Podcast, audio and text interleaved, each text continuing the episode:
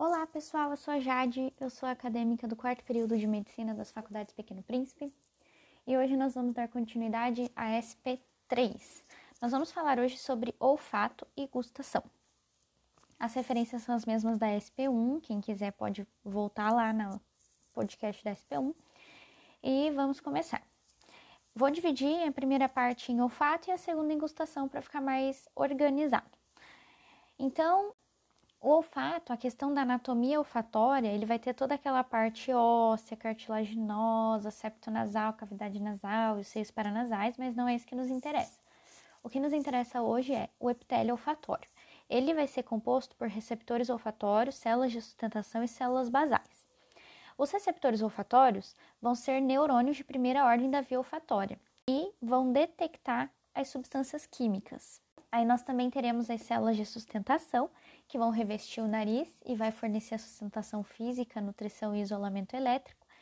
E nós também temos as células basais, que são células tronco que sofrem constante divisão para estar repondo essas outras células. Nós também teremos as glândulas olfatórias ou glândulas de Bowman.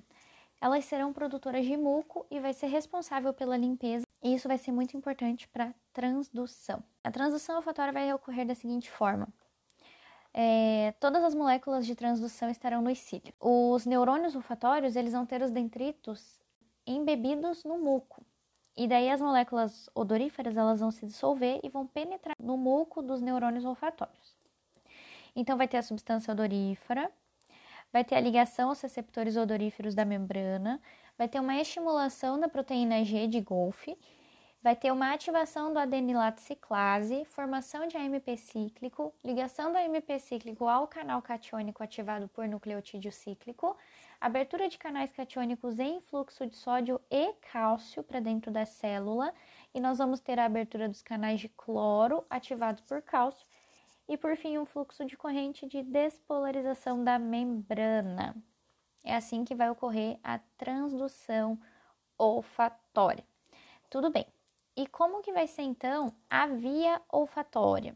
De uma forma bem direta, sem muito frufru, nós vamos ter a célula olfatória receptora passando esse estímulo para o bulbo olfatório, que vai para o trato olfatório, que vai para o tubérculo olfatório.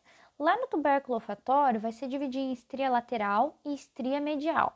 A estria lateral vai mandar esse impulso para a área olfatória primária ipsilateral e a estria medial ela vai cruzar e vai mandar esse impulso para a área olfatória primária contralateral. E o impulso olfatório, ele vai ser um dos únicos assim que não vai passar pelo tálamo. Então ele vai ter uma resposta imediata. E só para finalizar essa parte de olfato, é, o córtex olfatório primário ele vai consistir do uncus, da área entorrinal e do límen da ínsula. E essas estruturas, coletivamente, elas serão chamadas de área piriforme, porque vai ter um formato de pera.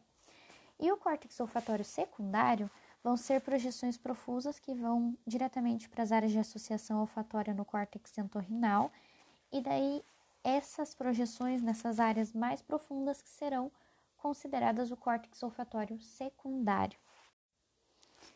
Então agora vamos falar sobre o sistema gustativo. A anatomia do sistema gustativo, a gente vai ter que começar falando sobre a língua.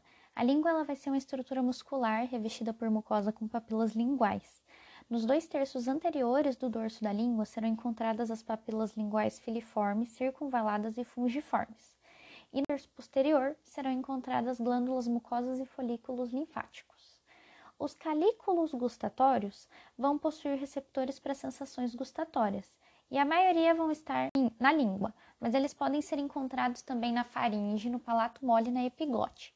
Cada calículo consiste em três tipos de célula, que estarão em constante renovação.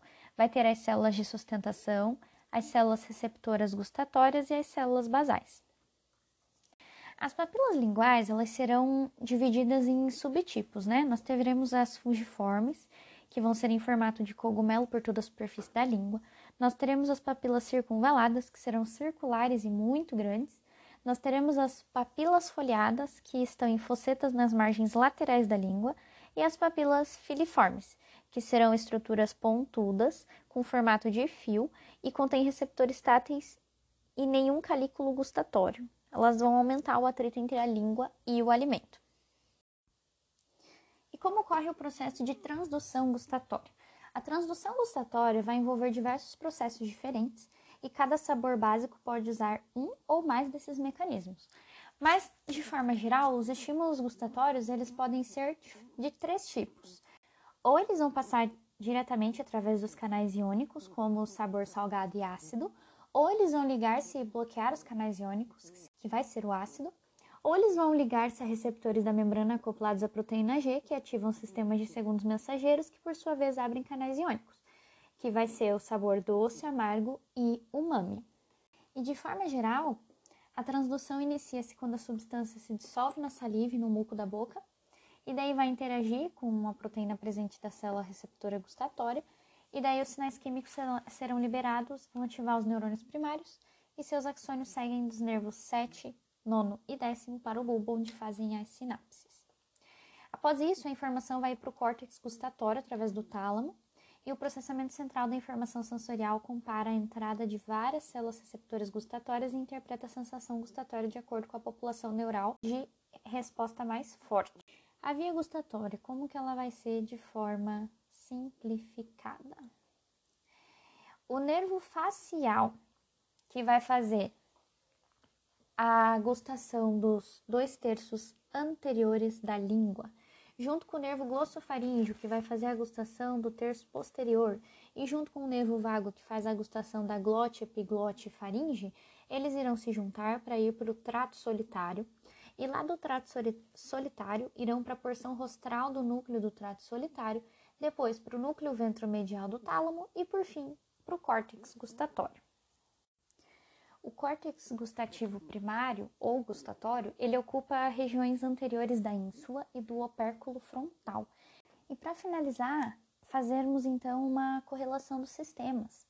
O cheiro acrescenta valor ao paladar, ele contribui para a caracterização do sabor. A mastigação intensifica o olfato por liberar as partículas do alimento. As moléculas de odor servem como intensificadores de sabor, aumentando a percepção dos componentes voláteis dos alimentos. Então, sobre o sistema olfatório e gustatório, era isso, pessoal. Espero que vocês tenham gostado. Espero que sirva para ajudar a relembrar algumas coisas importantes das SPs. E bons estudos para todo mundo.